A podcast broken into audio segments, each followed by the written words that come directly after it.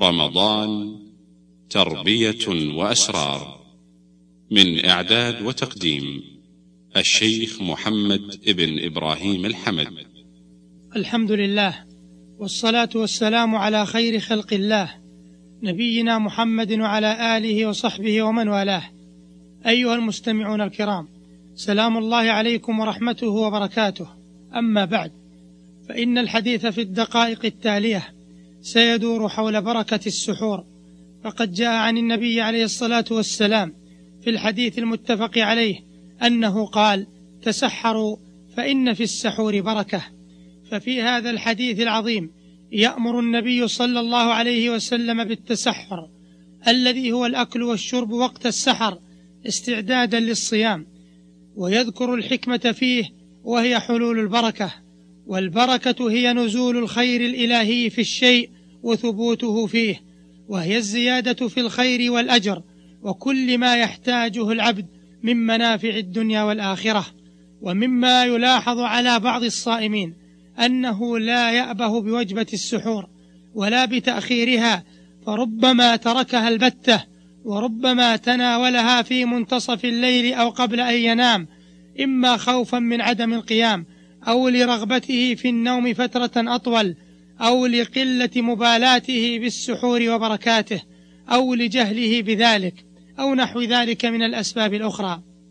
وهذا خطأ ينبغي للصائم تلافيه لما فيه من مخالفة السنة وحرمان بركات السحور فحري بالصائم أن يتسحر وأن يؤخر سحوره إلى ما قبل الفجر ولو كان السحور قليلا لما في ذلك من الخيرات والبركات العظيمة. وإليك أيها المستمع الكريم نبذة عن بعض البركات والخيرات والأسرار الحاصلة بالسحور.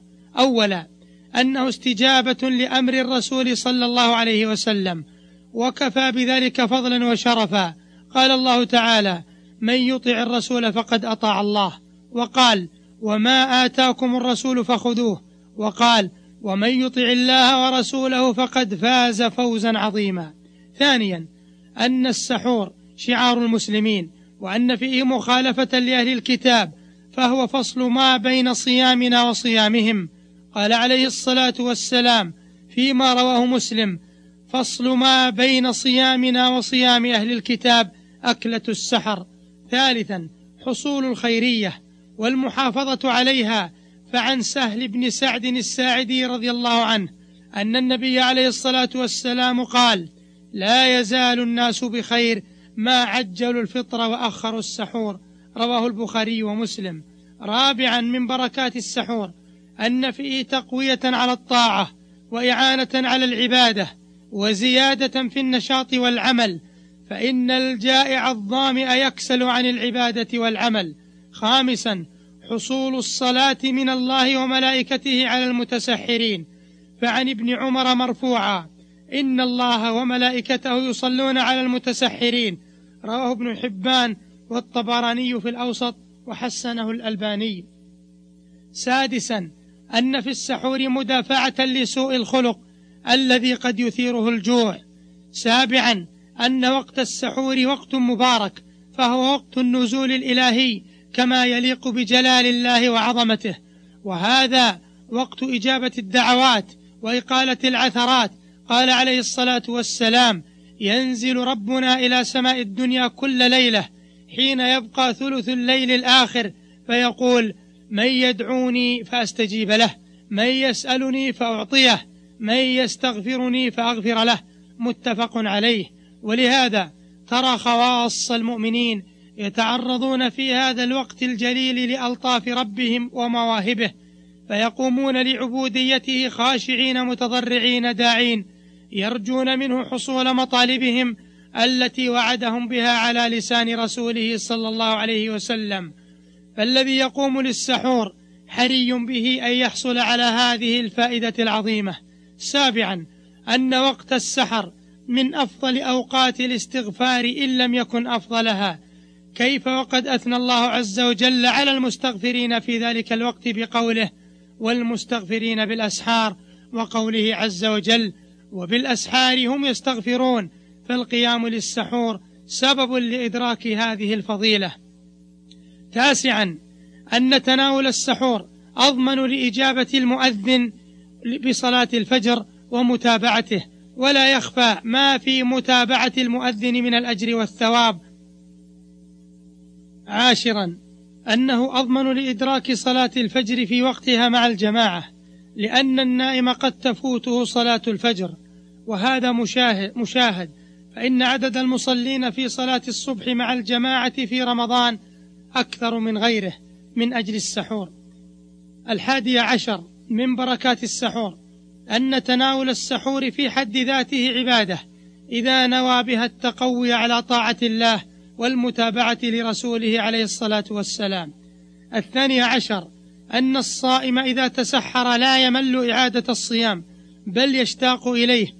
خلافا لمن لم يتسحر فإنه يجد حرجا ومشقة يثقلان عليه العودة إليه.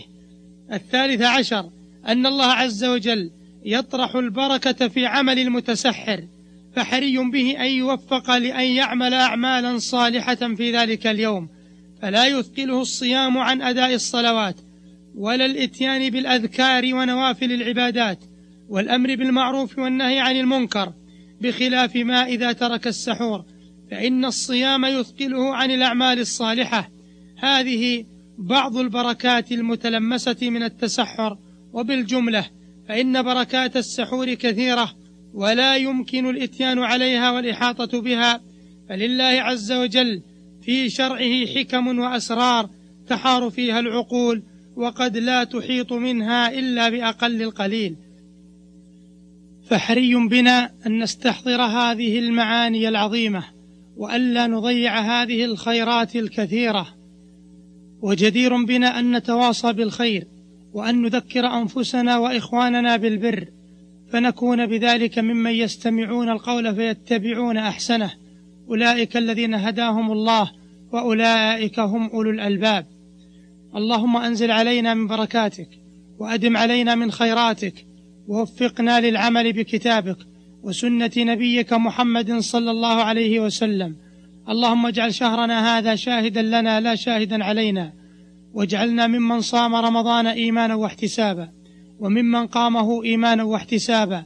فغفر له ما تقدم من ذنبك. وآخر دعوانا أن الحمد لله رب العالمين وسلام على المرسلين وصلى الله على نبينا محمد وعلى آله وصحبه أجمعين. والسلام عليكم ورحمة الله وبركاته. تم تنزيل هذه المادة من موقع نداء الإسلام www.islam-call.com